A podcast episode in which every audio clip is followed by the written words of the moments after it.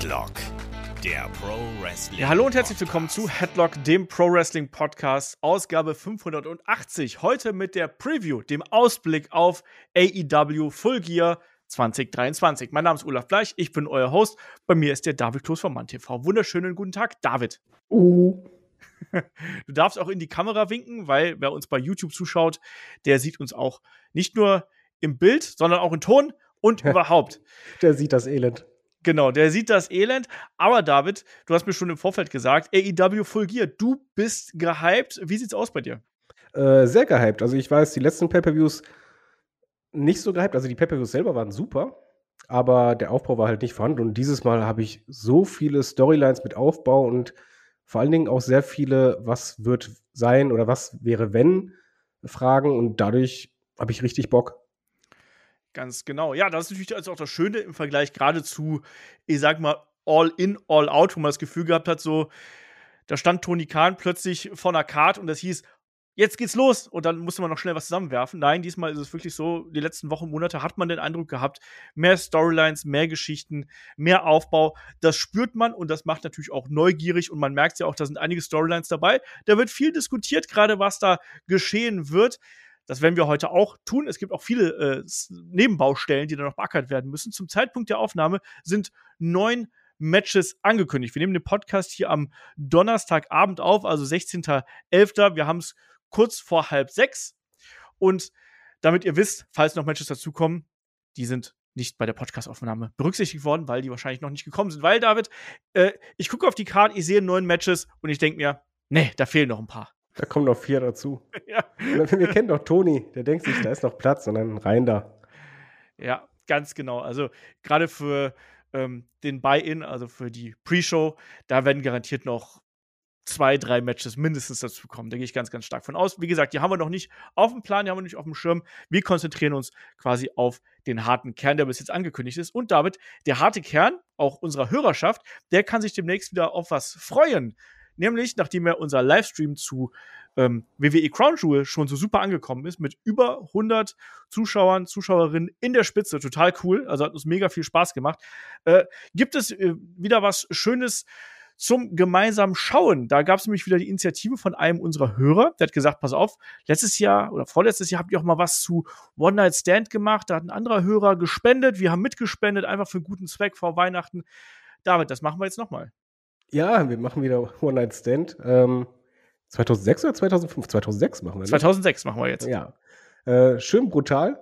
ähm, wir machen es zusammen. Die, die alten Männer, die schwelgen dann in Erinnerung von Gewalt, ECW-Zeiten und äh, ich glaube, das wird lustig. Aber ich kann schon versprechen, wir gehen nicht so oft aufs Klo wie Kai. ja, gut, das ist auch unmöglich, ne? Das ist Wahnsinn. Ne, das ist absolut unmöglich. Aber wir können es ja mal sagen, ne? One Night Stand 2006 quasi ein Benefits äh, Watch Together. Also wir spenden was, der Kollege hat auch was äh, gespendet. Ähm, und dann äh, schauen wir uns das alles zusammen an. Also von daher, das ist eine gute Sache. Und wann findet das Ganze statt? Das Ganze findet statt am 2. Dezember 2023 und zwar um 17.30 Uhr. Also könnt ihr euch schon mal anmarkern. David hat gerade gesagt, nicht nicht 17 Uhr, mach 17.30 Uhr, weil dann ist die Bundesliga vorbei. Und entsprechend machen wir das dann so. Dann gibt es schön zweieinhalb Stunden, zwei Stunden 40 dauert die Show, machen wir ein schönes Watch Together miteinander und haben einfach einen guten Abend. Und so. wir nehmen alle äh, Toilettenpapier mit und dann werfen das dann beim Main Event. ganz, ganz genau. Ja, Main Event ist ja John Cena gegen Rob Van Dam gewesen. Also gerade, das ist ja auch die, die Show eigentlich für dich. Ne? Und ich weiß auch, dass du ja. das Tag-Match äh, mit, mit, äh, mit Foley und Dreamer und, äh, und, und Funk ganz besonders äh, gerne magst. Ja, sehr blutig und, und äh, Crowd-Reactions fantastisch und wir werden jeden Chant mitmachen.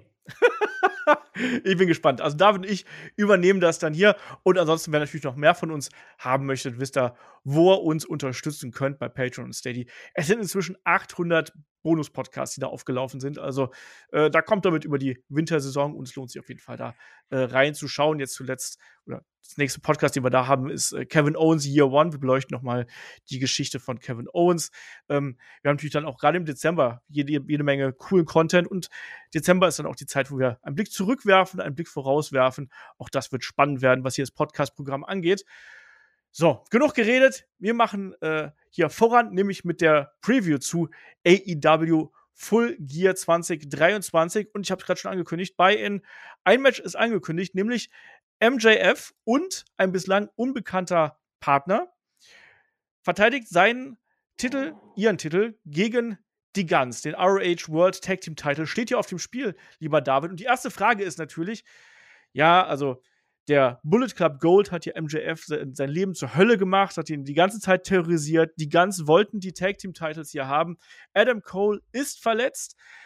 MJF hat gesagt, zuerst gesagt, nee, wir machen ein Handicap-Match draus, kein Problem. Jetzt ist es doch ein Tag-Match geworden. Jetzt ist die Frage, lieber David, wer wird denn hier sein Tag-Team-Partner werden? Oder wird es doch ein Handicap-Match am Ende? Ich glaube ja. Also, ich, ich, sag mal so, eigentlich läuft alles auf Samoa Joe hinaus.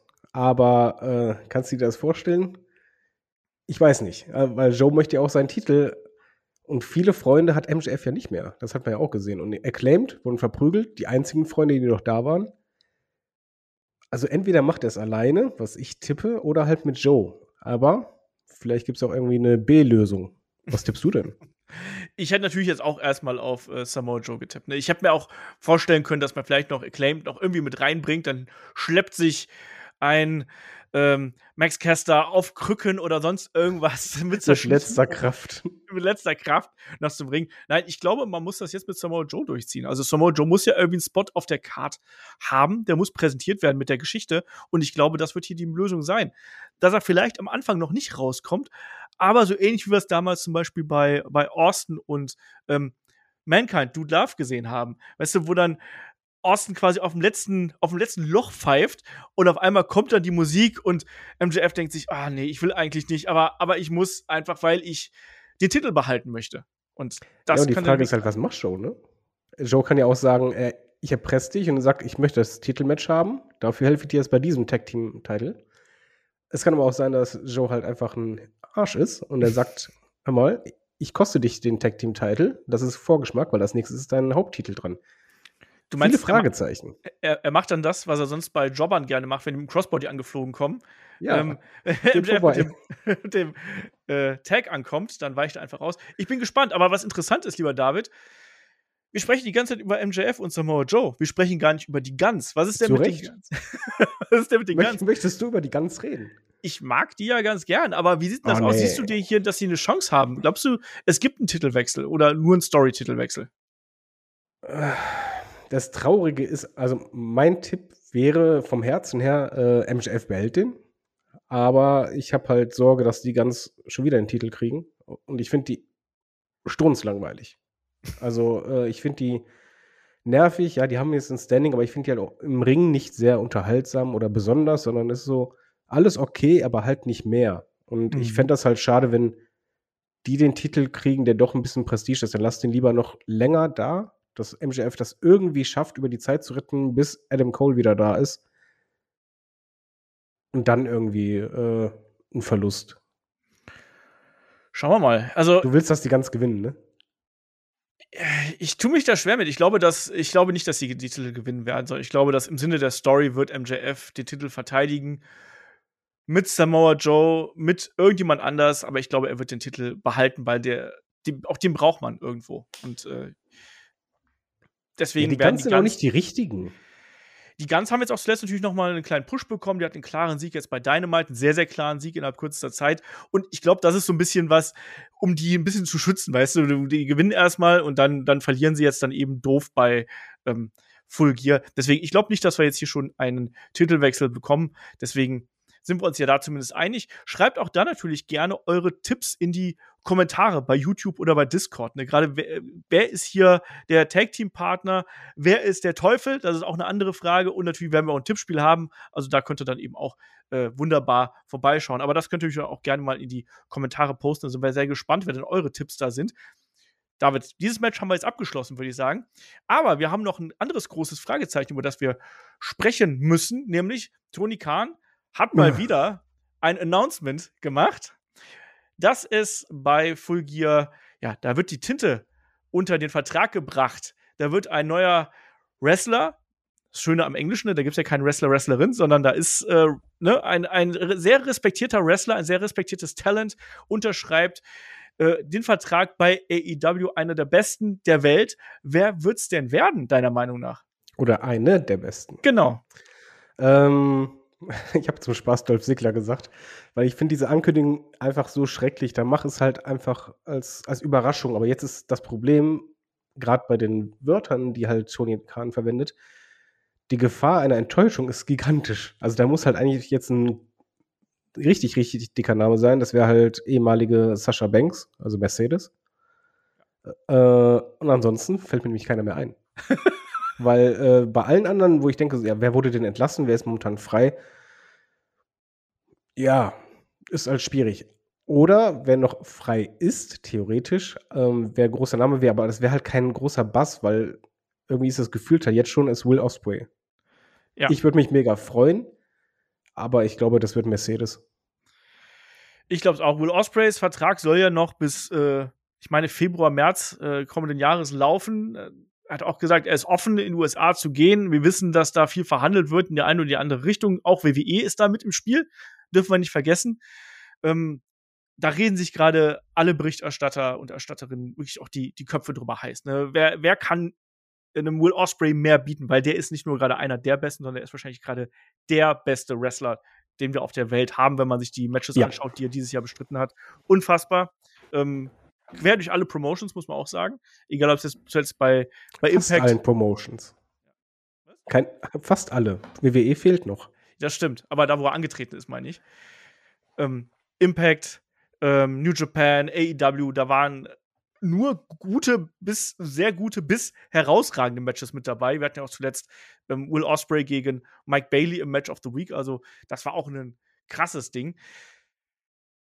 Ich glaube aber, dass der es nicht wird. Ich glaube auch, dass es Mercedes Monet wird. Also das ist mein ganz heißer Es wäre eine große Nummer, muss ja. man mal ehrlich sagen. Also es wäre halt der größte Name der Division und äh, die hatten Standing bei den Fans. Nur halt, ich bleib dabei, mach diese scheiß Ankündigung nicht, weil ich finde, dadurch nimmst du auch, erstmal hast du die Gefahr, dass du eine Enttäuschung erlebst als Fan, weil einfach die Erwartungen utopisch hoch sind, dass du die nicht erfüllen kannst. Das zweite ist halt, du, du hast auch einfach nicht diesen shocking Bass, sondern einfach die Erwartung, ja, da kommt jetzt jemand. Wir kennen alle diesen Bass, wie das halt ist. So, oh mein Gott, XY kam beim Pay-Per-View raus. Was ist denn jetzt? Und dann hast du die Schlagzeilen. dann hast du auch in den ersten Show danach die Waitings. Jedes Mal. Mach es dir doch nicht jedes Mal kaputt, Toni. Das ist nicht gut. Nee, halte ich auch nicht für so klug. Und der, der Geheimpick ist natürlich immer noch Goldberg. Der ist auch mega respected. Einer der besten Wrestler Einer der besten. Zeiten. Mhm. Frag mal Boitard. Ach ja, nein, also ich bleib dabei. Ähm, Mercedes sollte es werden. Ansonsten bin ich mal neugierig drauf, wen er da, wen er da aus der Tüte zaubert, wen er da aus dem Hut zaubert. Will Osprey wäre natürlich auch eine mega Hausnummer, ne, wenn er den. Ja. Aber ich glaube, ich glaube nicht, dass das vertraglich jetzt schon möglich ist, weil der auch noch unter Vertrag steht, dass man den jetzt quasi schon vorführt. Da müsste New Japan schon mehr als einmal durch den Ring springen, um äh, hier das möglich zu machen. Also von daher. Warten wir mal ab. Ähm, aber das sind, glaube ich, so die heißen Titelkandidaten, die wir hier dann eben haben. Kommen wir dann zum anderen Titelgeschehen. Die Bella Twins. Eva Marie war doch letztens auch. Äh, Nein, das wurde, das wurde direkt dementiert. das waren nur irgendwelche Gerüchte. Ja. Ähm, dann lass trotzdem mal weitermachen hier. Wir haben acht Matches auf der Card zum jetzigen Zeitpunkt und wir starten mit dem Match um die AEW Women's World Championship. Hikaru Shida verteidigt ihren Titel gegen Timeless Tony Storm. Hikaru Shida konnte sich ja den Belt am 10. Oktober von Soraya bei äh, Dynamite Title Tuesday holen, ist damit dreifache Titelträgerin geworden. Und äh, Tony Storm, neues Gimmick, neues Glück. David, ähm, in meinen Augen läuft hier gerade alles auf Tony Storm raus, allein weil der Fokus so stark auf ihr ist, auf ihrem Drumherum. Wir haben noch Mariah May, die jetzt auch noch mit dabei ist, großer Fan von Tony Storm. Könnte die vielleicht hier noch das Zünglein an der Waage sein oder geht es eher in die andere Richtung? Sehr helle Stimme im Rücken. Sehr, sehr quietschige Stimme. Äh, ich habe den Ton lauter, äh, leiser gedreht.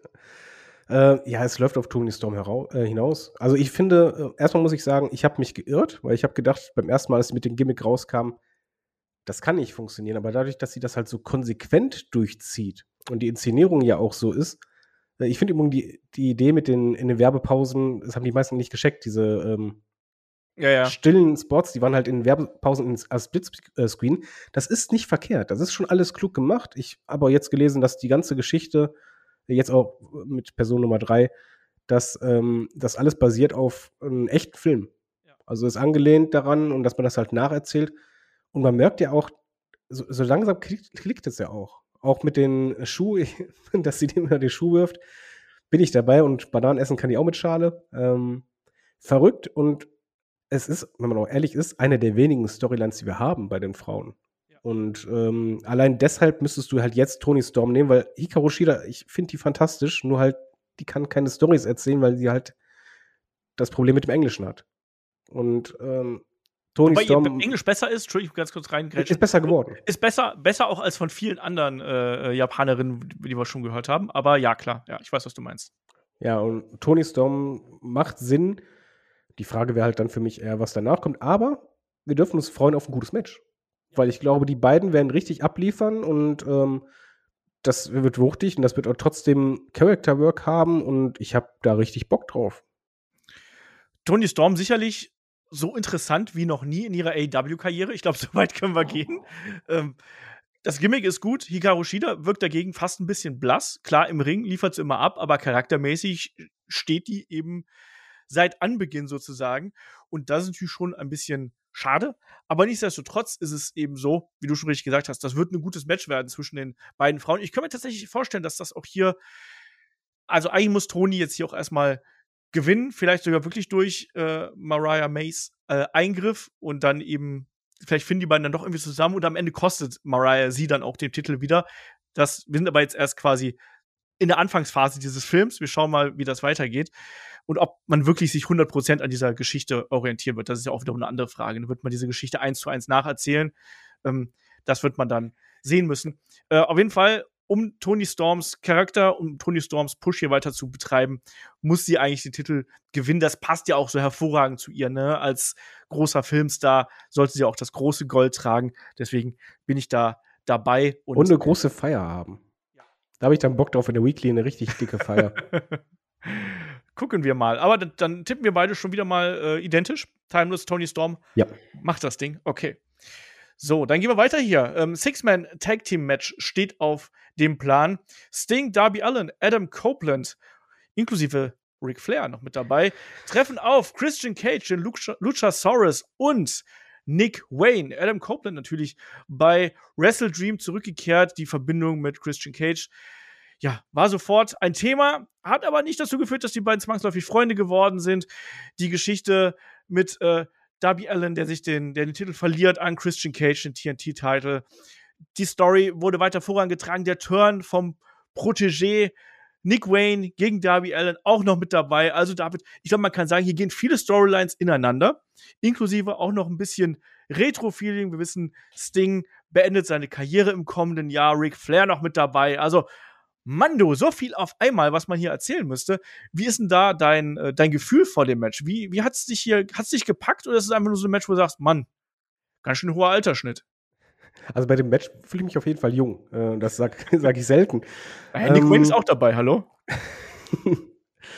äh, es, ist, es ist für mich ein bisschen schwierig, weil ich finde, der Ansatz von der Storyline war richtig gut. Auch die Umsetzung anfangs war gut. Eben, dass äh, Adam Copeland sich halt nicht äh, mit Christian prügeln möchte, aber halt ähm, Sting und Darby quasi auf ihn eingeredet haben, von wegen so, mach doch mal die Augen auf, werd doch mal wach. Also die Geschichte haben sie gut erzählt, auch dass dann Adam irgendwann dann geswitcht ist und hat gesagt, okay, weißt du was, jetzt, jetzt reicht's. Du hast halt diese Schwelle überschritten. Äh, Christian Cage im Übrigen für mich der beste Heel momentan im Wrestling. Ich finde den absolut fantastisch. Ich, ich finde die Daddy-Plakate super. Was mich nur dabei richtig stört, und das war einfach, dass man jetzt bei Collision auch eigentlich schon das Team gesehen hat.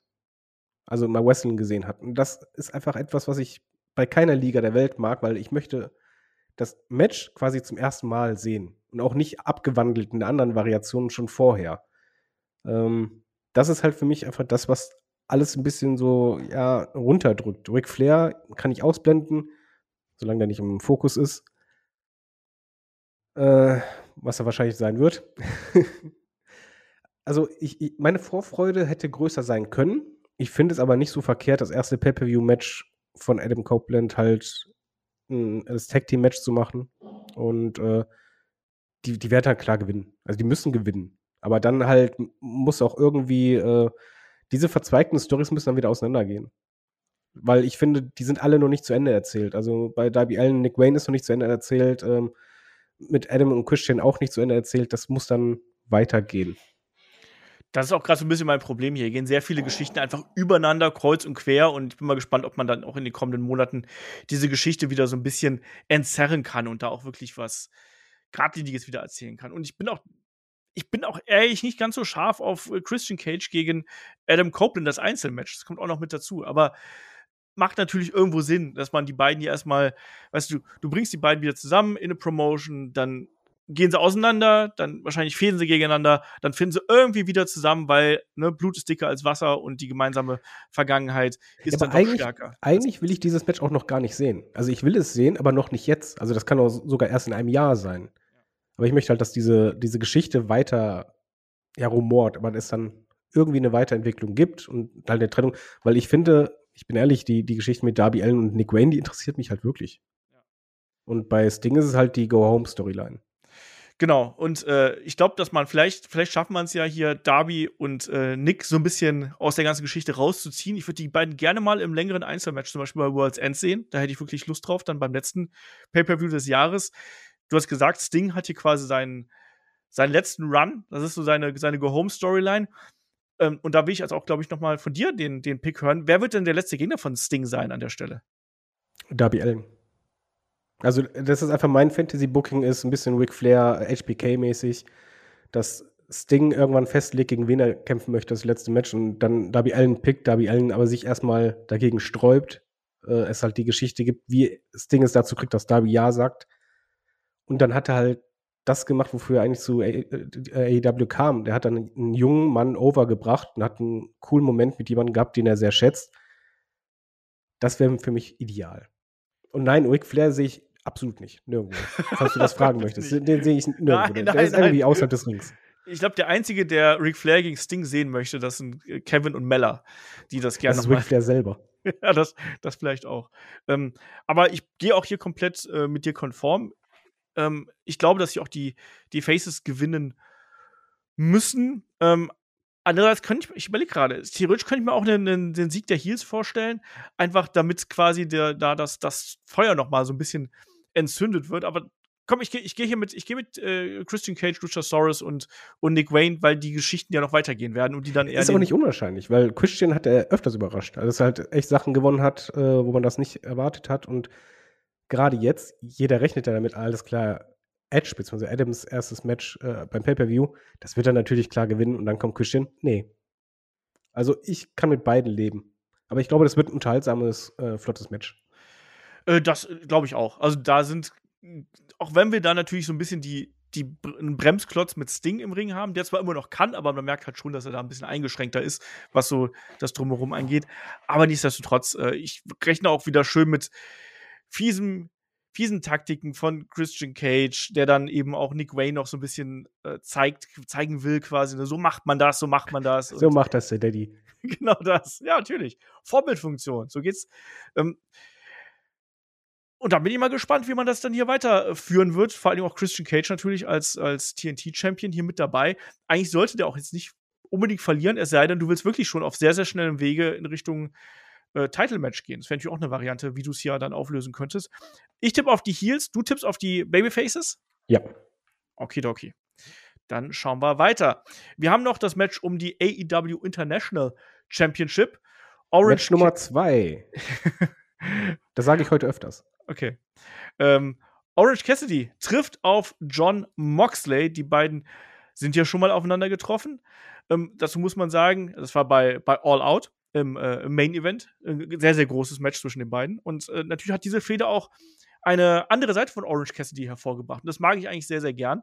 Ähm, dann gab es ja das, das, soll man sagen, dieses Chaos um die äh, International Championship, ne, begründet auch durch Verletzungen. Wir können uns dunkel dran erinnern ähm, Ray Phoenix zwischendurch mal Champion, dann Orange Cassidy, der sich den Titel wieder zurückholt und jetzt hat man quasi diese Fehde wieder aufgegriffen und bringt die dann bei Full Gear zu einem Ende und Orange Cassidy auch in den Promos deutlich entschlossener, mehr Feuer, sagt auch ganz klar, ich muss diesen Kampf haben, ich muss diesen Sieg haben gegen John Moxley. Und John Moxley sagt, ja klar, ne, komm her. ja, nicht nur das, sondern der Nose hält auch noch einfach den Orange Punch. Ja. Ähm, bei Dynamite. Und das war schon, das erste Mal, dass ich das gesehen habe. Das mhm. war schon richtig so eine Kampfansage und ich, ich mag auch die Promos, also die Promos von beiden, weil äh, Moxley sagt zwar immer oft das, dasselbe, aber hier hat es einfach diesen persönlichen Touch. Und bei Orange Cassidy halt genauso. Er, er ist halt jetzt nicht mehr der Funny Character, sondern wenn es um diesen Titel geht, da ist er halt sehr ernst. Und das gefällt mir. Und mal ganz ehrlich, ich hätte damals nicht gedacht, dass der Main Event so großartig wird. Ich habe richtig Bock auf das Match. Äh, ich finde es auch hier passend, dass es quasi den zweiten Teil gibt, weil dann lass Orange gewinnen. Lass den, den Titel halten, weil er ist der Träger, ähm, der sich mit diesem Titel identifiziert. Mhm. John Moxley tut es auch nicht weh. Könnte es sogar ein Handshake geben am Ende, aber halt einfach Orange Cassidy braucht, glaube ich, für diesen nächsten Step diese Hürde, die er einmal überwindet. So seine kleine Nemesis so gesehen. Ja. Und Moxley ist es für mich und die Paarung passt, die Story passt, äh, das Match wird cool. Äh, ganz genau. Also Orange Cassidy hat hier, wie ich schon angedeutet habe, ja hier auch wirklich neue Facetten innerhalb äh, seines Charakters gezeigt. Ich finde das extrem wichtig. Ne? Wir haben am mhm. Anfang gesagt, ah ja, Orange Cassidy ist ein Comedy-Charakter und ne, der macht hier sein Ding mit den Händen in den Taschen und Slow-Mo und keine Ahnung was, ne? Die langsamen Kicks an die Beine und der kann nur Spaß machen. Aber ich finde, die, ähm, seine Titelregentschaft hier mit der International Championship hat halt eben gezeigt, der kann halt eben auch viel mehr der kann ja. Gefühle rüberbringen, der kann eine Geschichte erzählen. Ähm, auch diese Niederlage gegen John Moxley, auch wenn die für mich damals, ich habe ich hab da nicht unbedingt mit gerechnet, aber. Ich auch nicht. Aber das hat super gut jetzt auch in diese Geschichte gepasst. Die Umwege sind doof gewesen, muss man sagen, sind auch unglücklich gewesen, aber da kannst du halt immer nichts dran ändern. So ist manchmal eben auch Wrestling. Ähm, und da muss man dann eben einfach umplanen und jetzt geht man eben diesen Weg weiter und deswegen habe ich trotzdem nicht weniger Bock auf dieses Match. Und äh, ich bin dabei hier. Orange Cassidy muss jetzt diese Hürde gehen. John Moxley hat quasi schon diesen ersten großen Sieg ja damals bei All Out davon getragen. Jetzt ist Cassidy dran, um sich hier zu revanchieren. Vielleicht kriegen wir sogar noch ein drittes Match zwischen den beiden, so ein Entscheidungsding. Dann mit Stipulation.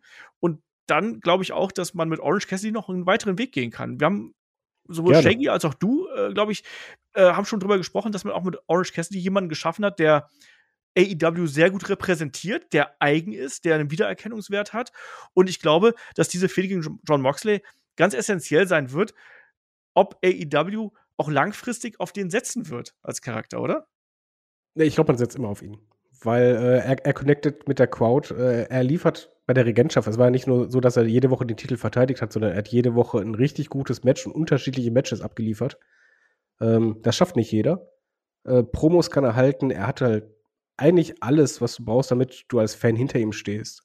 Und ähm, ich glaube, für ihn ist sehr viel möglich. Und äh, selbst wenn er verlieren sollte, man setzt weiter auf ihn, weil er ist auch so ein bisschen wie Moxley selber auch Mr. Zuverlässig. Weil den kannst du immer in den Ring stellen, egal welche äh, Storyline oder sonst was. Und er wird abliefern und er wird die, die Fans begeistern, auf seine Seite ziehen. Ja, also ich bin ein großer Orange Cassidy-Fan und ich finde ihn super. Ja, äh, ich bin gespannt, was hier dabei rauskommt. Ich hoffe mir, äh, erwarte mir auf jeden Fall ein sehr, sehr gutes Match. Das äh, haben die beiden schon gezeigt, dass es können. Ich glaube aber, das wird eher so ein Flashpin-Ding werden. Ich glaube nicht, dass das ein klarer Orange Punch-Sieg oder sonst irgendwas wird. Ich kann mir irgendwie sowas vorstellen wie, ja, wie gesagt, aus dem Bulldog-Choke und Cassidy rollt sich nach hinten und, und schultert Moxley so. Also, das ist eher so ein jetzt hier noch so ein Ding ist, er gewinnt das zwar, aber ist dann damit selber nicht ganz zufrieden, weil es da vielleicht nicht klar genug ist oder sowas in der Richtung, weißt du? Vielleicht will er äh, erst den Titel verteidigen und danach den Respekt verdienen. Sowas in der Richtung. Genau. Ähm, auf, ja, auf jeden Fall Bock habe ich, aber äh, ich nehme es jetzt vorweg, noch mehr Bock habe ich auf das danach. Alter Falter habe ich da Bock drauf, ey. Ähm, auf das Match, also was jetzt hier danach ja, in unserer Liste. Nummer zwei. Hast du, hast du denn drauf, äh, haben wir jetzt beide auf Orange Cassidy getippt? Haben wir. Okay. Dann kommen wir hier zum nächsten Match. Es ist ein Texas Death Match Nummer zwei. Ähm, Hangman, Adam Page und Swerve Strickland treffen hier aufeinander. Ähm, eine sehr persönliche Geschichte. Also natürlich, äh, Swerve Strickland hat den Bogen hier in der Fehde überspannt, als er dann im Haus von äh, Adam Page gewesen ist. Die gemalten Bilder von äh, dem Sohn, was ist Sohn oder Tochter? Ich bin mir gar nicht ganz sicher. Vom Kind. Vom Kind. vom Kind von Adam Page zerrissen hat, dann auch über dem Bett gestanden hat und creepy gewesen ist. Ähm, Adam Page, der wirklich auch mit, mit brutalen Beatdowns hier ähm, Strickland attackiert hat mit dem Dead Eye von der Rampe, was wir zuletzt gesehen haben. Jetzt äh, haben die beiden ja ein Verbot gehabt, sich gegenseitig anzufassen und äh, gegenseitig hier in Konflikt zu treten. Da hat Adam Page einfach gesagt, na gut, ich dann kann ich dich anfassen, aber ich kann dann äh, Prince Nana hier eine reinhauen. Da hat er eben den Manager von Swerve Strickland attackiert. Und ich bin da bei dir. Ähm, das ist ein Match, das hat man extrem gut aufgebaut. Adam Page kann hier den, den Familienvater, den äh, persönlich angegriffenen Familienvater super gut spielen. Das ist gen genau solche Rollen, für die ist er perfekt ge gedacht. Und ja, ich meine, äh, Swerve Strickland macht seinem, macht seinem Namen hier alle Ehre. Der ist, der ist äh, eklig wie niemals zuvor, macht's aber hervorragend und deswegen, da erwarte ich mir extrem viel von hier. Ja, ich, bei Swerve muss man ja generell sagen, ich fand das schon bei Nick Wayne cool. Ähm, dieses, ich nehme die Kamera mit, halt die selber und mach irgendwas. Und Ja. das, diese Segmente kann er super. Ich finde, Swerve haben wir, glaube ich, ähm, im Jahresvorschau-Podcast äh, gesagt, dass das so unser MVP für dieses Jahr ist. Der bringt ja alles mit. Ähm, er hat ja jetzt auch nochmal 20 Pfund, hat er jetzt auf Instagram nochmal gepostet, 20 Pfund äh, zugelegt, gehabt im Laufe der Monate. Steht ihm auch gut, also einfach damit er massiger wirkt. Der kann super reden, der hat Ausstrahlung. Äh, er ist auch derjenige, der es geschafft hat, Adam Page ja wieder interessant zu machen, muss man ja auch ehrlich sagen. Der hing ja komplett in der Luft und die Storyline war ja auch eigentlich so nach dem Motto, ich bin jetzt über dir, hab dich überholt vom Standing her. Die Story macht Sinn, Adam Page profitiert davon, Swerve profitiert davon. Es ist aber trotzdem so, auch wenn Adam Page eigentlich der, der Face ist, du merkst beim Publikum, die, die mögen beide. Mhm. Und Swerve ist halt wirklich auf diesen aufstrebenden Ast quasi dabei. Also der, er macht halt immer weiter diesen Schritt nach oben, Schritt nach oben. Ich finde es auch gut, dass er die Mütze jetzt nicht mehr trägt. Im Übrigen. Kleinigkeit, aber macht viel aus.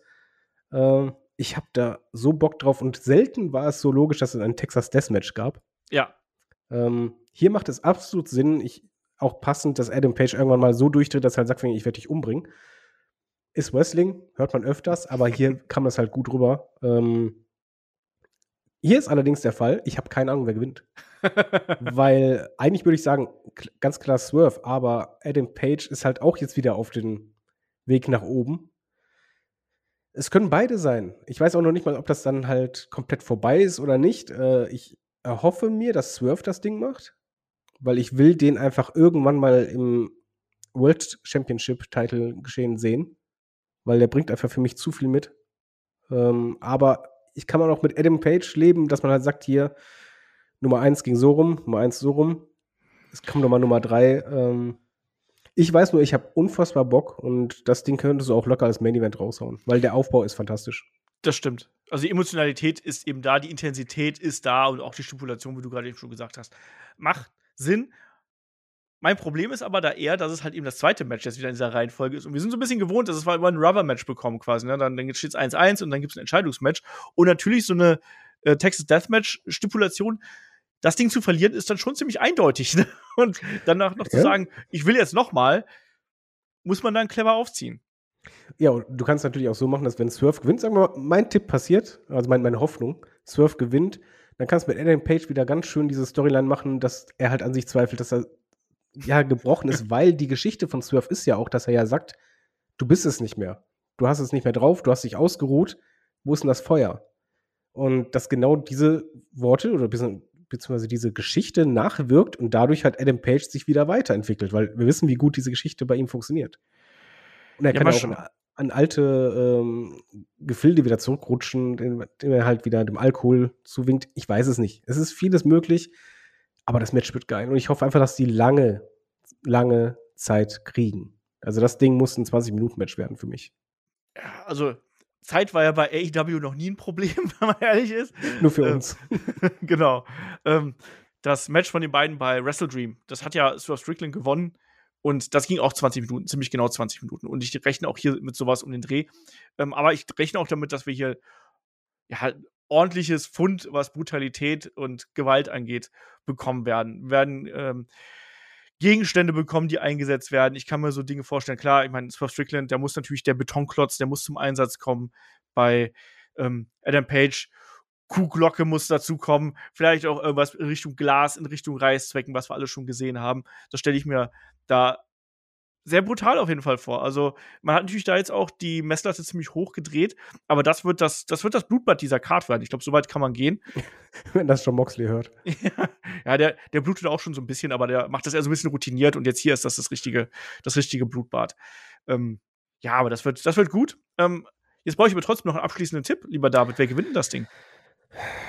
Komm, ich sag mal Swerve. Das ist jetzt mit dem Herzen. Und das ist mal mit dem Wackeln. Dann gehe ich mal hier äh, mit, mit dem Daddy. Dann gehe ich mal mit Hangman Adam Page. Äh, von Vater zu Vater, von jungen Vater zu jungen Vater ähm, ist da schon mein Herz mit dabei. So, dann geht's äh, weiter in der Card. Wir haben noch ein äh, Tag Team Match zwischen den Golden Jets, also Kenny Omega und Chris Jericho. Was für ein Namen der immer sich ausdenkt, ne? Ähm, die treffen auf die Young Bucks, also Matt und Nick Jackson. Also eigentlich Jericho ja mitten in der Fehde mit Don Callis Family, hat dann Verstärkung gesucht, hat die mit ähm, Kenny Omega gefunden. Also das Thema Freundschaft bei AEW gerade sehr allgegenwärtig an allen Ecken und Enden. Die ganzen Babyfaces suchen sich irgendwie Unterstützung. Naja, und zugleich ist dadurch dann eben aber auch eine Freundschaft in die Brüche gegangen, so ein bisschen, nämlich die zwischen den Young Bucks und äh, Kenny Omega, die sagen, ja, nee, jetzt, was, was ist denn das jetzt mit Chris Jericho? Wir sind doch eigentlich hier, wir sind die Elite und sowas, was zählt das nicht mehr und so? Und um das Match hier noch ein bisschen prominenter zu gestalten, um das ein bisschen mehr, äh, bisschen mehr Würze noch zu geben, gibt es ja auch eine Zusatzstipulation, dass wenn die Golden Jets hier gewinnen, dann erhalten die das ähm, Titelmatch, was die Young Bucks noch auf die Tag Titles haben. Aber wenn die Young Bucks hier gewinnen, dann müssen sich die Golden Jets auflösen. Mein Gott, diese Golden Jets, die, die, haben, die haben so eine lange Karriere hinter sich, lieber David, die müssen sich dann schon wieder auflösen. ähm, ich bin ehrlich, ich finde, also wir sehen jetzt auch äh, die Young Bucks wieder so ein bisschen rotziger, ähm, trotziger, dann teilweise auch und unfairer, auch wie wir es jetzt gesehen haben bei Dynamite mit Cheap Shots und solchen Geschichten. Ähm, ich tue mich mit der Geschichte ein bisschen schwer. Wie ist das bei dir? Ich finde es cool. ja, aber liegt bei mir einfach daran, weil ich es, es mag, wenn du halt genau dieses Thema. Ähm, es gab eine Zeit bei AEW, wo sehr, sehr oft dieses Thema Freundschaften dabei war. Und jetzt hast du es halt wieder, wie du es gesagt hast. Und ich mag dieses Thema, dass du sagst, ja, eigentlich so, die Elite ist ja eigentlich eine Truppe, aber wenn da doch so ein Keil dazwischen kommt, ist noch nicht mal als Boshaftigkeit, sondern einfach, Missverständnis hier, Missverständnis da und dann noch hier äh, jetzt eine andere Person, die reinkommt. Ich mag das, weil das ist einfach für mich auch, meine Young Bucks, wie viele Storylines hatten sie zuletzt? Nicht viele. Ähm, da möchte ich dann schon, dass hier äh, ich, ich, möchte eigentlich diesen Split sehen. Ich möchte sehen, wie das immer weiter auseinanderdriftet und wie es halt immer mehr Stress gibt und ähm, die, die Young Bucks ruhig als, als heelische Leute und Kenny Omega dann, der sich dadurch ein bisschen abkopselt und wieder ins, ins Single-Title-Match äh, äh, geschehen mehr eingreift, als dann eher Face-lastig. Ähm, Jericho da drin finde ich eigentlich ganz cool, weil er ist halt der, der arrogante Typ, den du schon mal sagen kannst, wegen so, was bringst du denn den jetzt mit auf die Party? Also du kannst das nachvollziehen. Und Nick hat es ja auch eigentlich richtig gesagt, dass er gesagt hat, immer, das geht nicht gegen dich, Kenny, sondern gegen den Assi da vorne. Von daher, ich kann mit der Story gut leben. Das ist nicht die fantastischste Story, aber die ist halt für mich ein Aufgalopp zu dem, was halt daraus wird. Deswegen auch die Stipulation. Ja. Und ähm, ich persönlich möchte nicht Kenny Omega und Chris Jericho länger als Tag-Team sehen. Bin ich ehrlich. Aber egal wie das Match ausgeht, ähm, durch die Stipulation wirst du halt noch mehr einen Keil drin haben. Und deswegen kann ich äh, mit dem Match gut leben und ich denke auch, dass es das ist wieder Jericho, ne? Die Frage, das Fragezeichen. Äh, wird es gut oder nicht? Äh, es wird an ihnen hängen. Ähm, ich glaube, es wird aber gut, weil Omega und die Young Bucks, die können drumherum wresteln und ich glaube, das wird auch ein bisschen emotional und am Ende möchte ich, dass die Young Bucks irgendwas Unfaires gegenüber Omega machen. Einfach weil es nur um den Sieg geht. Aber dadurch es noch mehr Stress gibt und Young Bucks das Ding gewinnen. Und dadurch die Golden Jets, mein Gott, sich auflösen. Ja, komm, äh, okay, besser als die Sex Gods, aber ähm, nicht? Ja. Ähm, was wir jetzt ja auch schon bei Dynamite gesehen haben, ist ja, dass, dass Kenny will ja eigentlich auch diesen Konflikt gar nicht, ne? Ja. Ähm, da gab es ja das, das Interview ähm, und da wurde ein bisschen geredet und da war es auch gerade die Bugs bringen ja so ein bisschen so eine Schärfe damit rein, aber Kenny ist ja eigentlich eher so besonnen und dann kommt Jericho dazu und sofort eskaliert's und Kenny ist die ganze Zeit so, nein, wir, wir wollten nur reden, wir wollten nur reden und so, ne? Das fand ich dann auch irgendwie ganz schön. Ich, ich fand im Übrigen auch gut, dass äh, die Promo in der Woche davor nach dem Motto, ähm, ja, wir sind zwar Freunde und dann, dann aber Kenny ganz trocken sagt so, aber wenn du mich fragst, ob ich euch schlagen könnte, ja, könnte ich. Ja, ja. Und das fand ich gut. Ja, weil ich meine, der muss ja auch klar machen, dass es hier für ihn nicht nur äh, so, ein, so ein Freundschaftsmatch ist. Ne? Das, äh, das versuchen sie zwar so ein bisschen rüberzubringen, aber das wird ja auch nicht halten. Also da müssen wir uns auch gar, Ja. keine, gar keine Illusionen machen, sondern da wird es darum gehen, wie lange kann quasi Kenny Omega im Speziellen sich hier zurückhalten und fair wresteln, bis er dann irgendwann einfach sagt, jetzt habe ich die Schnauze voll. Die Young Bucks werden da wahrscheinlich auch die Knöpfe drücken bis zum geht nicht mehr, bis es dann irgendwann heiß hergehen wird. Ich glaube, das ist das Interessante. Was mich hier so ein bisschen gestört hat, war einfach die Tatsache, dass gefühlt ist man von einer Geschichte, die ich ganz cool fand, nämlich diese Sache mit Jericho und äh, der Don Callis Family, ist man hier so einmal ganz scharf rechts abgebogen und dann so, ach ja, wir machen aus dieser Fehde, machen wir jetzt eigentlich eine Elite-Fehde.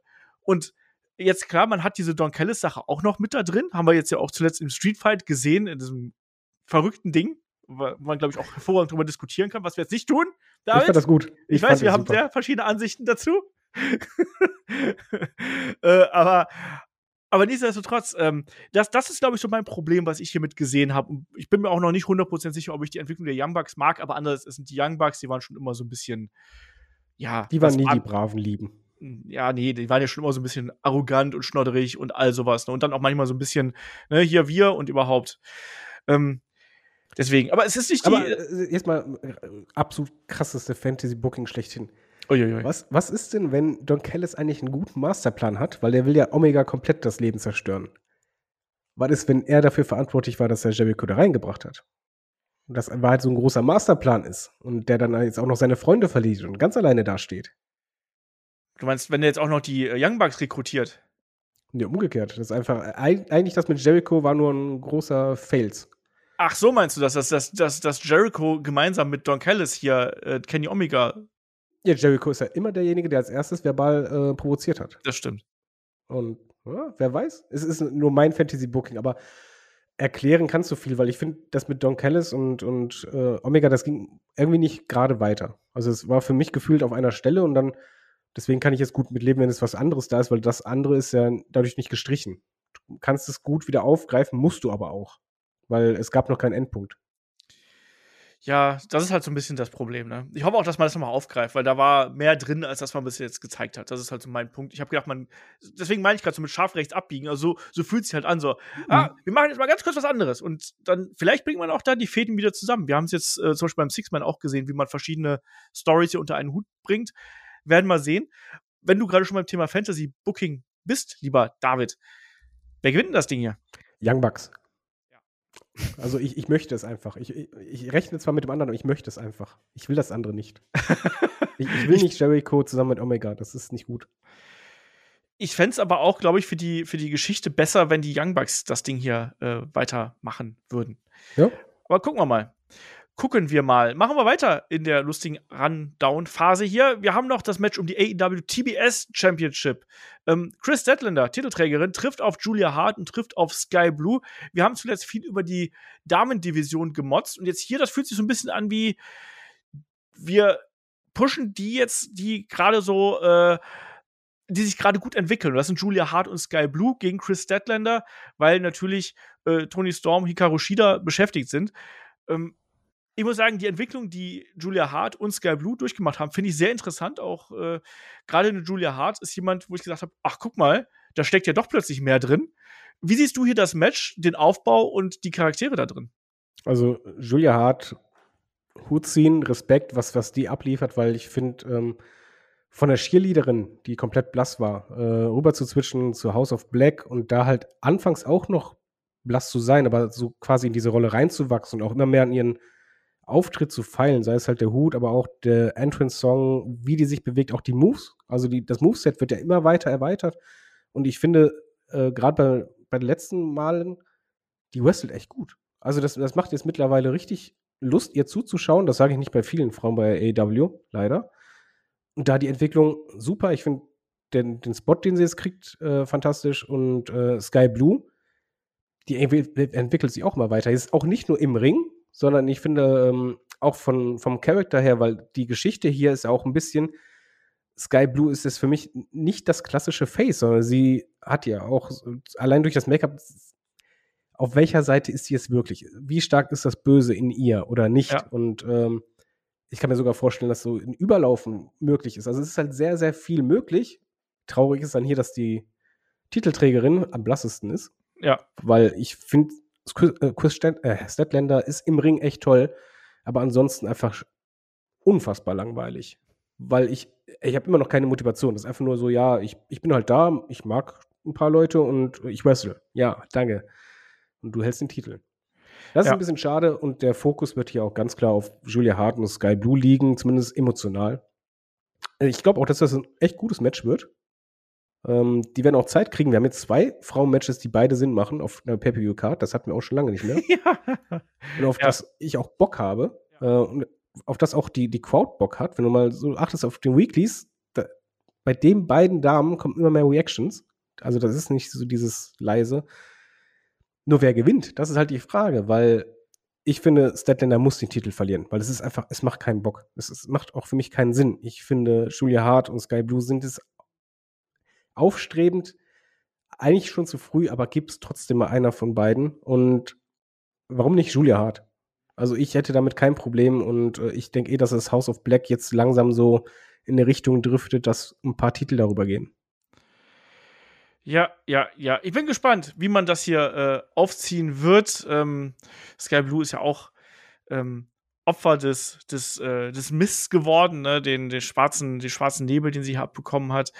Ähm, ich finde es aber gerade sehr schön, wie man das hier aufgreift, dann eben auch. Ne? Ist ernster geworden, ein bisschen düsterer ähm, geworden.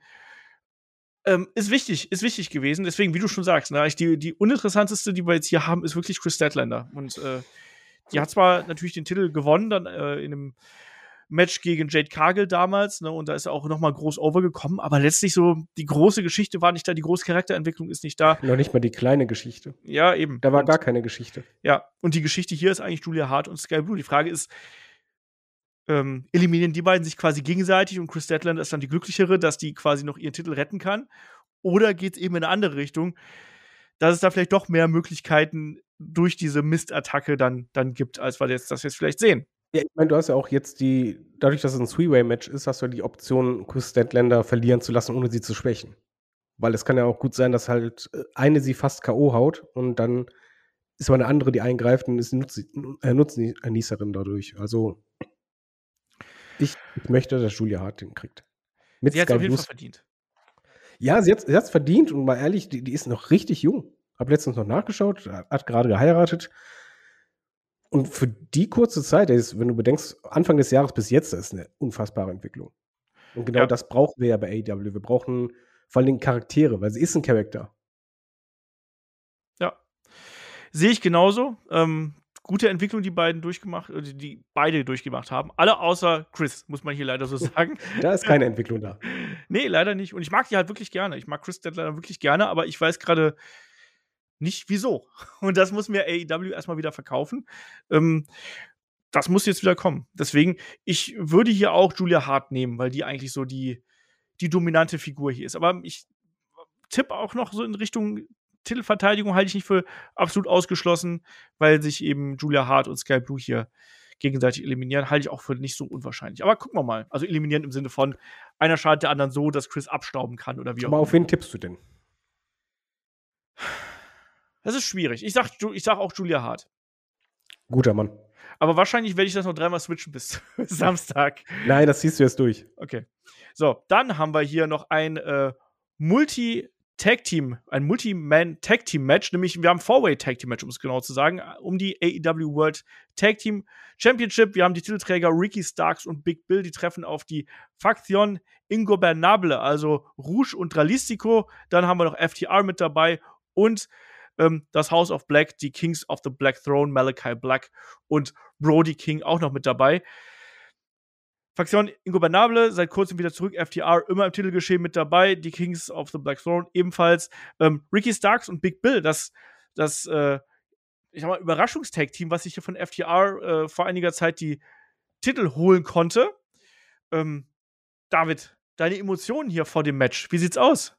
Ähm, ist das ein Füller? Ich bin kein, ich bin kein Fan davon, wenn ähm, Titel bei Leuten sind, die zusammengemixt wurden. Und jetzt haben wir es halt einfach bei MJF und Adam Cole und bei Ricky Starks und Big Bill. Das ist mir zu viel, dafür, dass man halt so viele Tag-Teams hat. Ähm, wie man es verkauft hat, war aber gut. Und, aber für mich ist die Hauptstoryline eigentlich hier ähm, King of the Black Throne, weil ich finde, House of Black war halt bei Collision die letzten Wochen so das Thema. Also die haben ja eigentlich alles überschattet, die Sendungen. Die letzte Promo fand ich auch richtig stark. Ähm, und deshalb habe ich Bock auf ein richtig cooles Match, weil da einfach sehr viele Wrestler drin sind oder eigentlich alle, die was können. Und ähm, du hast mehrere, die auf einem Level sind. Also du hast halt, okay, äh, Woosh und Dralistico sehe ich jetzt nicht auf dem Level. Die sehe ich halt eher dazu gepackt, aber Wiki Starks und Big Bill als Regenten, FDA generell immer gefährlich, aber ich sehe halt auch äh, Malachi Black und Bodie King auf dem Level. Und deshalb, die Story ist nicht die größte, aber die Spannung ist bei mir dadurch da, weil ich nicht weiß, wer macht es denn. Ich glaube, das ist so ein Match, das kann uns überraschen. Wir haben in der Vergangenheit ja. schon häufiger gesehen, dass gerade bei Pay-Per-Views so Multi-Tag-Team-Matches dann für gute Unterhaltung sorgen können. Ich glaube auch nicht, dass das das größte Match auf der Card sein wird. Das wird nicht die 20, 30 Minuten bekommen, sondern gibt den Jungs hier 12 bis 15 und dann sind wir vollkommen zufrieden. Kurze Isolationsphase von FTA, dann Hot Tag in irgendeine Richtung und dann Vollgas, alle ihre Finisher rein und ab die Post. Sowas will ich hier sehen. Ich will einfach hier nur ein gutes, schönes, sauberes Spotfest sehen, weil das haben wir hier noch nicht auf der Karte. Das werden wir nicht bei den Golden Jets gegen die Young Bucks sehen, weil dann, also Vielleicht probiert es Chris Jericho nochmal, aber dann kann es halt. Nein, dann kann es halt auch äh, unglücklich sehen. Aber ich glaube, das ist so ein Ding, was einfach Gas geben wird und was hier ähm, Tempo geben wird. Und da können dann auch die, äh, die Ingobernables hier mit, äh, mitmischen. Ne? Also Dralistico auch ein toller, toller Highflyer und Rouge genauso. Also von daher, da ist genug drin. Ähm, FTA, eines der besten Tag-Teams äh, der Welt, genauso auch Malachi Black und Brody King würde ich auch da mit noch in die, in die obere Top-Riege mit reinschmeißen. Ähm, spannendes Match. Ähm, vor allem auch, wird es nur so ein Füller werden oder wird es dann doch ein bisschen mehr werden? Ich glaube, das ist dann hier eben auch die Frage. Aber David, du hast schon gesagt, ähm, Malachi Black und Brody King haben zuletzt auch sich noch mal stärker präsentiert, werden dies dann auch äh, belohnt bekommen mit dem Belt. Äh, ich finde es gut, weil ich finde, House of Black war noch nie so interessant wie aktuell. Und dann hätte man Julia Hart als, wenn ich recht haben sollte, als Titelträgerin. Ähm, Malachi Black und Brody King auch noch. Ja, da ist noch ein anderer Titel frei. Da wäre dann eine Fehde mit Orange Cassidy möglich. Also ich fände es halt cool als Stable, wenn man auf diese Titeljagd geht. Und dass man halt auch diese Dominanz, die sie ja momentan ausstrahlen, ähm, auch umsetzt und zeigt. Und ähm, ich, ich würde sie gern nehmen. Also ich, ich bin auf jeden Fall bei Black Swan, auf die tippe ich einfach. Aber es kann auch anders kommen. Was sagst du denn? Du sagst es wahrscheinlich Starks und Bill. Ja, ich glaube, ja. es gibt eine Titelverteidigung. War so klar. Du hast keinen Mut. Sei doch mutig. Nee, ich. Sag das äh, auf dein Herz. Ja, ich meine, dass, dass du als, äh, als Totenkopf-Liebhaber hier auf Black und King stehst, ist mir schon klar. Äh, nein, ich glaube, ich glaub, man wird hier den Weg mit, mit äh, Ricky Starks und Big Bill noch ein bisschen weitergehen. Nicht, weil äh, die Kings of the Black Throne das nicht verdient hätten, nicht, weil FTA das nicht verdient hätte. Ich glaube aber, dass Starks und Big Bill den Titel bedeutend mehr benötigen, um überhaupt eine Daseinsberechtigung zu haben, als die anderen Teams das hier brauchen. Das ist aber eine schlechte Begründung. Also es ist nachvollziehbar, okay. aber es ist, also es ist, halt für mich die, die, die falsche Motivation, jemanden Titel zu halten. Ja, aber ne, also gerade gerade Ricky Starks benötigt das äh, gerade für seinen Charakter. Deswegen ähm, gehe ich hier von der von der Titelverteidigung aus und hoffe aber auch, dass es einfach ein unterhaltsames Match wird. Also das ist mir hier das das aller allerwichtigste. Das werden wir auch nicht äh, jetzt in der Reihenfolge haben, wie wir es jetzt hier äh, gehört haben. Es kommen ja eh noch Matches dazu. Genau, das sowieso noch, das sowieso. Ja, und damit sind wir dann hier auch beim äh, wahrscheinlichen Main Event angekommen. Es geht um die AEW World Championship. Titelträger MJF trifft auf Switchblade, Jay White. Ja, und die Geschichte der beiden geht jetzt ja auch schon einige Zeit zurück, muss man hier ganz klar so sagen. Also, ich habe es ja schon angesprochen, der Bullet Club Gold macht MJF das Leben zur Hölle und äh, ja, wir haben, wir haben gesehen, wie es ihm den, den, äh, jetzt, ne, der, der Belt, äh, ich habe gerade gesagt, MJF ist der Titelträger, aber tatsächlich den Titel trägt ja gerade ähm, Switchblade Jay White, ne, den haben sie ihm ja gestohlen. Sie haben versucht, ihm den ähm, Dynamite Diamond Ring abzunehmen. Das hat aber nicht geklappt. Es gab ein, ein halbes Dutzend Beatdowns. Wir haben noch diese Geschichte natürlich mit dem Teufel im Hintergrund, der hier die Freunde von MJF attackiert, der aber auch ähm, schon den Bullet Club Gold attackiert hat. Das dürfen wir auch nicht vergessen. Also da, ne, wo gehört er hin? Wer ist es? Da werden wir gleich auch noch drüber sprechen. Ähm, nichtsdestotrotz, äh, MJF so prominent und so wichtig für AEW wahrscheinlich noch niemals zuvor, muss man hier ganz klar so sagen. Und ein Jay White sehr schnell jetzt im Main Event Picture dann auch gelandet. Vielleicht auch schneller, als wir uns das alle erwartet hätten. Lieber David, du als jemand, der jetzt New Japan nicht so stark verfolgt hat in der jüngeren Vergangenheit, wie gefällt dir denn bis jetzt der Run von einem äh, Jay White bei AEW? Äh, ich habe immer noch Probleme, da reinzukommen. Also ich finde, ich, ich sehe bei ihm, was, was er hat, was er mitbringt. Ich finde, er kann sehr gut reden. Ähm, seine Anhängsel sind nicht unbedingt das Beste für ihn, meiner Meinung nach. Ähm, weil ich finde ihn halt, die ganzen sind halt für mich ein bisschen so Lachnummern. Sorry, ist so. Und dann passt es halt nicht ganz zu ihm. Ähm, ich fand gerade seine letzte Probe war richtig stark. Also mhm. unfassbar stark. Und ähm, gerade halt die, diese Aussage von wegen, hör mal, MJF, du, du bist ja nicht der, der Face, du bist eigentlich der Villain, also der Bösewicht. Die Leute sind dir doch eigentlich egal und du bist doch der Devil und sonst was. Auch diese ähm, Storyline mit dem Gürtel, das kann schnell peinlich sein, dass es halt so lächerlich wirkt. Wurde aber gut umgesetzt, weil es halt einfach konsequent umgesetzt wurde. Auch mit dem Ring, dass sie halt wirklich versucht haben, alles bei ihnen kaputt zu machen. Haben sie aber halt nicht geschafft, außer halt den Gürtel, den hat er noch nicht bekommen, aber ansonsten hat MJF überall gegenhalten können. Ähm, ich mag auch das, diese Storyline der Isolation von MJF total, dass er halt jetzt, wo Adam Cole weg ist, eigentlich auch niemanden da hat und der hat halt eine Übermacht gegen sich stehen. So gesehen. Und Jay White braucht dringend einen anderen Theme-Song, meine ich ernst. Ich glaube, das würde sehr, sehr, sehr, sehr, sehr helfen, weil das ist sehr nervig.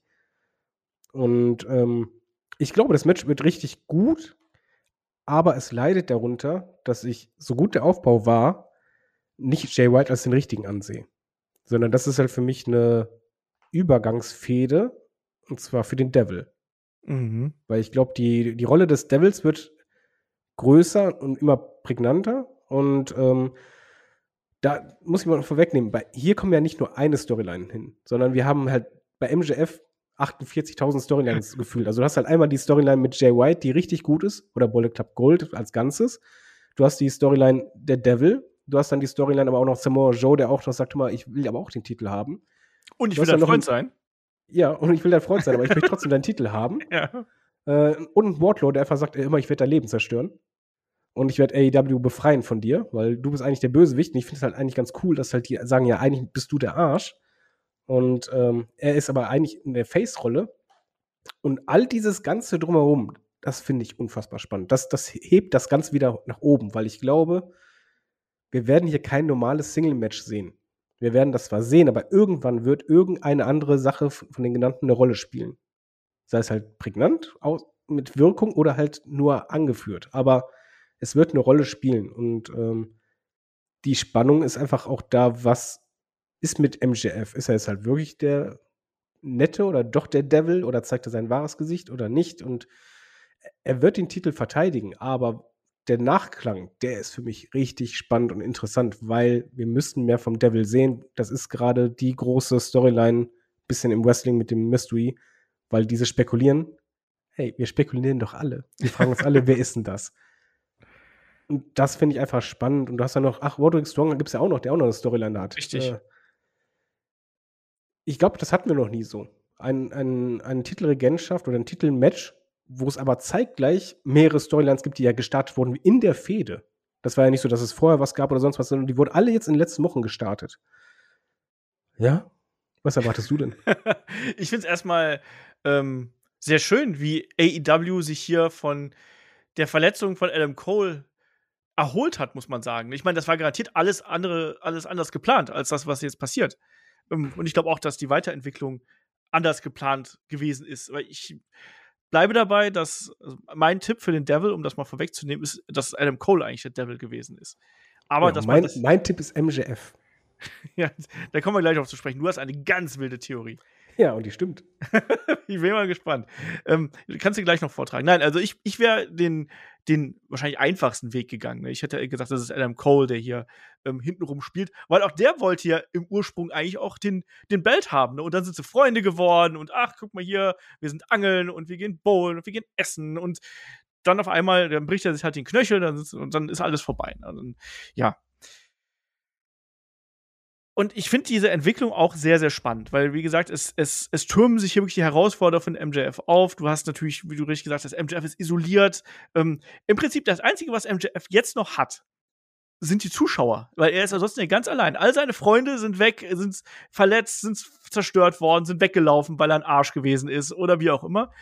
Und die einzigen Leute, die er jetzt noch hat, sind plötzlich die Zuschauer. Und das waren die, die ihn sein ganzes Leben lang gehasst haben. Also auch das finde ich wiederum. Die er auch immer beleidigt hat. Ja, natürlich. Aber vielleicht auch zu Recht. Ähm äh, aber nichtsdestotrotz äh, finde ich diese, diese Entwicklung halt sehr interessant. Auch die Entwicklung, die man quasi damit bei uns forciert hat. Wir haben immer gedacht, so MJF ist cool. Aber ich merke halt selber bei mir, wenn er dann irgendwie redet, also ja, okay, das, das, das funktioniert schon. Er macht das schon wirklich gut und äh, die Geschichte ist wirklich gut, dass die einen da emotional mitnimmt. So, zu diesem Match. Ich glaube auch, das größte Problem ist hier, dass Jay White nicht der richtige ist. Der macht das gut. Aber ich sehe Jay White nicht als AEW-Champion. Noch nicht. Da fehlt noch irgendwie ein bisschen was. Da fehlt mir dieses, dieses Kitzeln, da fehlt mir dieses Feuer. Irgendwas fehlt mir da. Dass Und die richtige Musik. Jetzt. Sei aber, doch ehrlich. Aber, aber es kommt halt auch zu schnell. Für mich ist dieser Weg, den ist er noch nicht weit genug gegangen, Ja. um jetzt Champion zu sein. Und es fehlt auch noch dieser Moment, dass du sagst, oh krass, ist der jetzt weit oben und der muss den Champion-Titel jetzt bekommen. Aber ich glaube, ich glaube, diese Fehde ist aber genau die richtige, um, um Jay White dem Publikum mal richtig näher zu bringen. Absolut. Ich glaube, das fehlte bislang, weil Jay White war halt da, aber die, die ihn noch nicht kannten, hatten halt echt ein Problem mit ihm zu connecten. Und diese Fehde schafft es jetzt genau das zu, zu machen, dass er, man jetzt eine Verbindung zu ihm hat, man versteht jetzt diesen Charakter, danach kannst du eine andere Reise mit ihm gehen. Ja, und ich glaube glaub eben auch, dass das äh, so ein Punkt ist. Gerade diese Sache mit dem, der kann gut reden und der kann hier mit den Mic-Skills, kann er wirklich auch mithalten ähm, mit MJF auf eine gewisse Art und Weise. Nicht ganz auf dem Level, aber schon so ein bisschen. Ich habe mir jetzt viel, viel schlimmer vorgestellt, ehrlich gesagt. als Nein, der kann super reden. ne? Und deswegen, äh, Also, wie gesagt, gerade die letzte Promo, die bei ja. Dynamite, die war richtig, richtig gut. deswegen ähm, hat man das schon sehr gut gemacht. Und ich glaube auch, dass man ähm, Jay White hier auf jeden Fall geholfen hat. Aber ich glaube nicht, dass er jetzt schon derjenige ist, der jetzt MJF entthronen wird, sondern das wird dann eben im weiteren Fortgang hier der Fall sein. Und jetzt frage ich dich, David, wenn wir jetzt beim Thema Devil sind. Ist es CM Punk? Auch wenn er damit spielt, ich, ich glaube es nicht. Ich glaube, das, das wäre echt äh, Worst Case. Äh, ich liebe diese Storyline mit dem Devil. Also ich habe es auch nicht kommen sehen, das muss ich auch zugeben. Ich habe es einfach nicht kommen sehen, dass man den Devil als Storyline nimmt und du dann eine Storyline hast, wo halt, ich, ich sehe es halt auf Social Media, also überall die Diskussion, wer ist denn jetzt der Devil, was, was, was passiert ist, wer steckt da jetzt wirklich hinter? Und dass die auch in den Promos damit spielen, dass ein Jay White sagt von wegen so, hör mal, du bist doch der Devil, brauchst du gar nicht so zu tun. Ähm, die Gefahr ist natürlich da, nein, die Gewissheit ist da, egal wer der Devil ist, es wird die Enttäuschung sein. Also 80% der Fans werden enttäuscht sein. Das ist normal im Wrestling. Egal welche große Enthüllung es gibt, es kommt immer eine Enttäuschung, weil es, äh, die Erwartung wächst ja, je länger das dauert. Ähm, was Aber- ich denke. äh, Stopp, ganz kurz. Der Punkt ist, je länger es dauert, so lange dauert es noch nicht. Kriegen wir die Enthüllung überhaupt schon jetzt? Nein. Nein, nein, Okay. nein, noch nicht. Aber der Devil wird eine Rolle spielen, weil ich finde, du hast halt in den Weeklies auch gesehen, dass halt jetzt immer öfters vorkommt. Und meine Theorie ist, dass es MJF selber ist. Und zwar nicht aus Boshaftigkeit, sondern einfach äh, gespaltene Persönlichkeit, weil er ist halt einfach auch der Arsch. Er ist halt der Devil. Und man muss ja auch dazu sagen, man hat nie beide zeitgleich gesehen, so ein bisschen Superman-mäßig. ähm, jetzt auch als, als acclaimed angegriffen wurden, war der Devil nicht dabei. Ja. Aber MJF kam anschließend in den Raum. Der Devil ist immer nur auf dem Screen zu sehen. Ähm, und Roderick Strong hat ja auch zu Adam Cole gesagt: Adam, MJF ist der Devil. Ja. Für mich würde es halt alles Sinn ergeben, dass er, er halt, er versucht, der Nette zu sein, er versucht, der Gute zu sein, aber innerlich kann er es halt nicht, weil innerlich ist er der Arsch und innerlich zerstört er eigentlich die Leute, weil er claimt, er hat ja an seine Seite genommen, aber eigentlich gingen die ihn ja tierisch auf die Nüsse. Und dann, ja, die dunkle Seite in ihm, ne? bumm, drauf da. Und so passt es ja auch eigentlich zu den anderen, weil die anderen, die er attackiert oder die attackiert wurden, hatten ja auch alle was mit MJF zu tun, wo du aber auch sagen könntest, die gegen MJF auf, den, auf die Nüsse. Mhm. Also ich finde, das ist für mich, wäre es logisch, aber ich kann mich auch gerne irren. Ich finde es aber nur schön, dieses Mysterium, dass man jetzt mal wirklich mal wieder was hat im Wrestling, wo ich überlegen muss, wer ist es denn? Was hat der eigentlich vor? Weil da ist ja ein Plan hinter. Ja. Mal gucken, ob der Plan dann auch so aufgeht, dass wir dann davor sitzen und sagen, oh krass, ähm, zum Beispiel, wenn das jetzt einfach, ich sag mal, nur Roderick Strong wäre, was ich nicht glaube. Ich glaube nicht, dass es Roderick Nein. Strong ist. Ich glaube auch, dass ähm, das wurde auch schon berichtet, auch äh, Fightful wurde das gesagt. Also Fightful hat zum einen, hat äh, Sean Ross auch gesagt, dass seine Quellen, die gehen davon aus, dass es nicht CM Punk ist. Ähm, ne? dass, dass es das nicht ist. Und Wie soll er das auch machen? Der ist ja jetzt bei Survivor Series erstmal. Ja, stimmt, das ist überall. Ähm, und bei Impact hat er auch unterschrieben, habe ich gehört. Ähm, nein, äh, davon, davon gehe ich jetzt eben nicht aus. Und was, was ich aber äh, sagen wollte, ist eigentlich der Punkt, dass äh, auch den Devil, den wir bis jetzt gesehen haben, das wird auch nicht, die, nicht der Wrestler, das Talent sein, was dann schlussendlich den Devil verkörpert hat, sondern das wird eine andere, ein anderer Darsteller gewesen. Du brauchst niemanden, der da körperlich jetzt reinschlüpft. Du hast ja teilweise dann auch nur die Maske mehr oder weniger gesehen. Ja, in die Schulterpartie immer. Ja, das stimmt. Aber trotzdem. Da ist auf jeden Fall jemand muskulös darunter. Ja, trotzdem. Aber das heißt nicht, dass das äh, zwangsläufig das auch der tatsächlich der, der, der Darsteller dann sein muss. Ne? Ich glaube nicht, dass, dass man das macht. Weil ich glaube, das würde dann, dann hast du irgendwelche Leute, die das dann durch irgendwelche KI-Maschinen jagen und auf einmal kommt raus, hier, äh, wir haben es schon rausgefunden, weil das ist so und so. Aber überleg mal, wie sehr würde es doch zu einem MJF passen, wenn er halt alle hinters Licht geführt hat? Ich fände die Story, wie du schon gesagt hast, fände ich schon, fände ich sehr, sehr spannend. Ähm, Gerade auch wegen dieser Schlange und sowas, ne, der, ne, hier, der, äh, der Teufel, der dich täuscht und solche Sachen. Äh, würde passen und darf auch nicht vergessen, dass der, dass der Devil ja eigentlich auch äh, ja nicht ein alter Ego von MJF gewesen ist, sondern das war ja auch sein, sein Charakter quasi, ne, bei der Rückkehr. Ähm, welche Rolle spielt jetzt Wardlow bei dir hier im ganzen Gemenge? Äh, noch nix. Also zumindest nicht bei diesem Pay-Per-View. Ich glaube, Wardlow und, und Joe, den haben, das haben sie alles gemacht, damit das im Nachgang jetzt kommt. Weil ich finde, ähm, das hat ein bisschen was von äh, so im Hintergrund schwellende Bedrohung. Mhm. Ich glaube, das wäre jetzt noch zu früh, wenn es Wardlow jetzt auf einmal, sondern dass Wardlow immer mehr beginnt, MJF halt äh, zu tyrannisieren oder halt Druck auszuüben. Dass er, dass MJF quasi immer mehr in die Ecke gedrängt wird oder sich unsicherer fühlt. Und ähm, je nachdem, welche Fehde anschließend kommt, wird Wardlow mitschwingen. Also ich glaube nicht, dass sie den jetzt direkt dran setzen, sondern dass er wirklich mitschwingt über längere Zeit und dann irgendwann reinrutscht, richtig. Ja, es ist schön. Es ist schön, es ist spannend. Ähm, wir, ich glaube nicht, dass wir im Match selber schon irgendwas bekommen. AEW tendiert ja stark dazu, gerade solche Enthüllungen oder auch so Weiterentwicklungen gerne bei ähm, Pay-Per-Views dann danach zu machen und das Match quasi erstmal clean laufen zu lassen. Weil ich glaube, für das Match selber wird das Tag Team Match eine wichtige Rolle spielen. Was ist MJF da passiert? Hat er überhaupt einen Tag Team Partner gehabt? Ist er danach noch attackiert worden? Bla bla bla. Auch das ist durchaus möglich. Dass Joe vielleicht auch mit ihm zusammen die Titel verteidigt und ihn danach noch angreift zum Beispiel. Und MJF ja. dann verletzt angeschlagen sich hier noch in dieses Title-Match reinschleppt. Wir dürfen nicht vergessen, dass er schon wieder Double Duty schieben muss, der arme Kerl. Und oh. da, da wird es dann so sein, ähm, dass dieses erste Match wird hier eine größere Rolle spielen. Und ich glaube auch, dass dann diese Devil-Geschichte eher danach kommt. So nach dem Motto, ach guck mal, du hast deinen Titel verteidigt, aber vergiss nicht, ne, hier ist noch jemand anders, der dir das Leben zur Hölle machen wird. Und vielleicht dann in Richtung World's End was Interessantes noch zustande kommt. Ja? Selbst das wäre noch zu früh. Ich würde es auch noch nicht so ziehen, Weil aber ich, andererseits. Ich finde, das, das fühlt sich zu groß an. Ja, also, du hast da jetzt ein richtiger äh, du hast nicht oft im Wrestling sowas, wo du das Gefühl hast, ey, das, das triggert gerade richtig, das kann groß werden. Bau es aus. Ja, aber nichts passt besser zu World's End als ein ja. Teufel. Warum? Ein Teufel kann auch sympathisch sein. ich finde die Maske schön. Kannst du ja auch. Gibt es die schon als Merchandise? Ich weiß es nicht. Weiß ich nicht, aber den Schal. okay. Der ist zu teuer. Der ist Aber nicht, weil er in Pink ist. Ja, das stimmt. Ähm, ja, also wir tippen beide auf eine Titelverteidigung. Wir tippen ja. beide darauf, dass wir noch keine Enthüllung des Teufels bekommen werden. Ähm, du sagst, es ist CM Punk. Und was nur Spaß. Ähm, und ich glaube, in dem Moment mache ich die Fernseher aus. Das Kapitel ist abgeschlossen.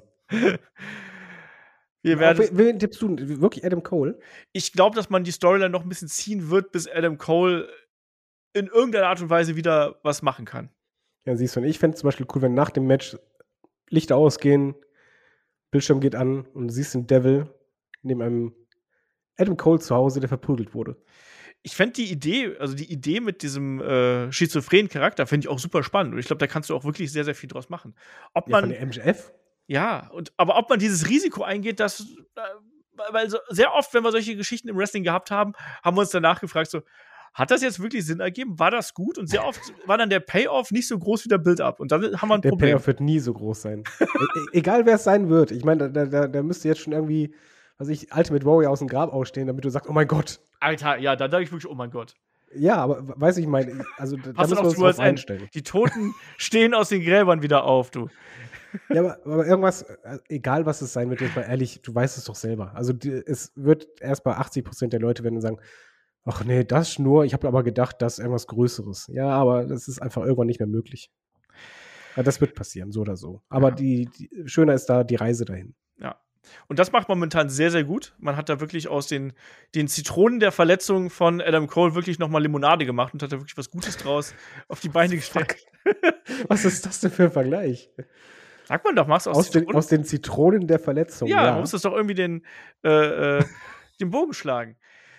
Ja, nein, aber ich finde, das, hat man, das hat man richtig gut bis hierhin gemacht und ich bin äh, gespannt darauf, wie es weitergeht. Und das schafft man heutzutage jetzt auch nicht mehr so oft, dass ich wirklich auch noch davor sitze und wir haben ja heute auch spekuliert. Also halb ernst, aber äh, im, im, Gruppenchat haben wir auch darüber diskutiert, wer das sein könnte. Und äh, es sind viele Fragezeichen bei ja. dieser AEW-Show und dadurch ist die auch, wie ich finde, deutlich interessanter, als wir das auch noch in den vergangenen Monaten gesehen haben ich hoffe, dass man einfach das Momentum, was man jetzt hat, auch diesen Stil, den man gerade fährt, dass man das beibehält, dass man Paul White seltener auf einem Motorhaube bodyslammt, da wäre ich sehr dankbar für. Das sah heftig aus. Äh, aber äh, anderes Thema. Nein, aber ich. Nein, aber, aber, der Weg, den man geht, der ist der richtige. Und äh, ey, es ist ein Samstag-Pay-Per-View. Allein schon deshalb macht es schon äh, richtig Bock dann. Und dann es, das wird eine gute Nummer, da bin ich mir sicher. Genau, und am Sonntag, da hältst du dann äh, zusammen mit dem Markus hier nämlich die Stellung.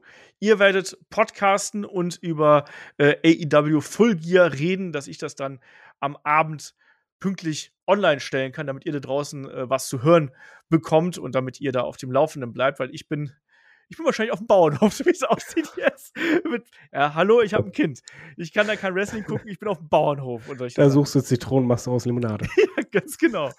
Ganz genau das. Über solche Sachen machen wir dann. Deswegen habe ich leider keine, keine Gelegenheit, AEW Full Gear zeitnah zu schauen und äh, ja, ich habe schon ich gesagt. Ich dich schon spoilern in der Gruppe, keine Sorge. Ich bin mir da total sicher, dass du mich spoilern wirst. Ich muss so oder so gespoilert werden, weil ich den Kram ja online stellen muss. Aber ich werde mal schauen, wie ich das noch äh, eingebaut kriege. Aber äh, ich bin ja froh, wir haben ja inzwischen ja so, so, so, so Teams quasi, die jetzt hier auch dann die äh, WWE und AEW so ein bisschen übernehmen. Du und Markus, ihr seid unser Team AEW. Ja, er ist äh, Jerry Lawler, ich bin Jim Ross. Gott, oh Gott, bitte nicht. ähm, und, äh, und, und Kai, ich und auch der Chris, wir sind dann Team WWE und alle anderen, die springen dann so hin und her, wie es gerade passt. Ist doch super, wenn wir da ähm, genug Männer und Frauen am Start haben, um hier ähm, das Programm zu füllen. Auf jeden Fall könnt ihr euch da draußen schon mal drauf freuen, Sonntag dann eben auch den Review-Podcast zu hören. So, David, letzte Frage. Hast du noch Worte hier? Möchtest du noch was sagen? Äh, nein, ich habe Bock und ich möchte wissen, wer der Devil ist. Ja, werden wir wahrscheinlich jetzt noch nicht erfahren. Ich finde auch ganz gut, dass man jetzt uns noch ein bisschen eine Nase dreht. Das äh, sollen wir uns ruhig noch eine Nase Tony Khan ist der Devil. Das wäre auch nicht schlecht. It was me! It was ja. me, MJF! It was me all the time! Gott, nee, bitte nicht. Nicht nochmal. wer weiß, wer weiß. ich meine, Vince McMahon hat auch gerade viel Geld, er hat gerade viele Aktien verkauft. Vielleicht hat er auch einfach AEW gekauft und dann sagt er hier, it was me all the time. nee, der muss ja jetzt Boxkämpfen gehen. das stimmt. Vollkommen korrekt. Nein, auf jeden Fall, äh, das riecht alles nach einer richtig guten Show. Ähm, mhm. Schöne Matches auf der Card. Äh, auch im Speziellen auch in der Midcard mit Adam Page gegen Swerve Strickland bin ich sehr, sehr scharf drauf, zu sehen, was da äh, passiert. Ich freue mich drauf. Ich freue mich drauf, äh, euch zuzuhören, was ihr dann da äh, in der Review besprecht. Und ich glaube, dann kann ich an der Stelle jetzt den Deckel drauf machen. Wir hören uns am Sonntag äh, wieder. Und ich sage an der Stelle, Dankeschön fürs Zuhören, Dankeschön fürs dabei sein und bis zum nächsten Mal hier bei Headlock, dem Pro Wrestling Podcast. Macht's gut. Tschüss. Tschüss.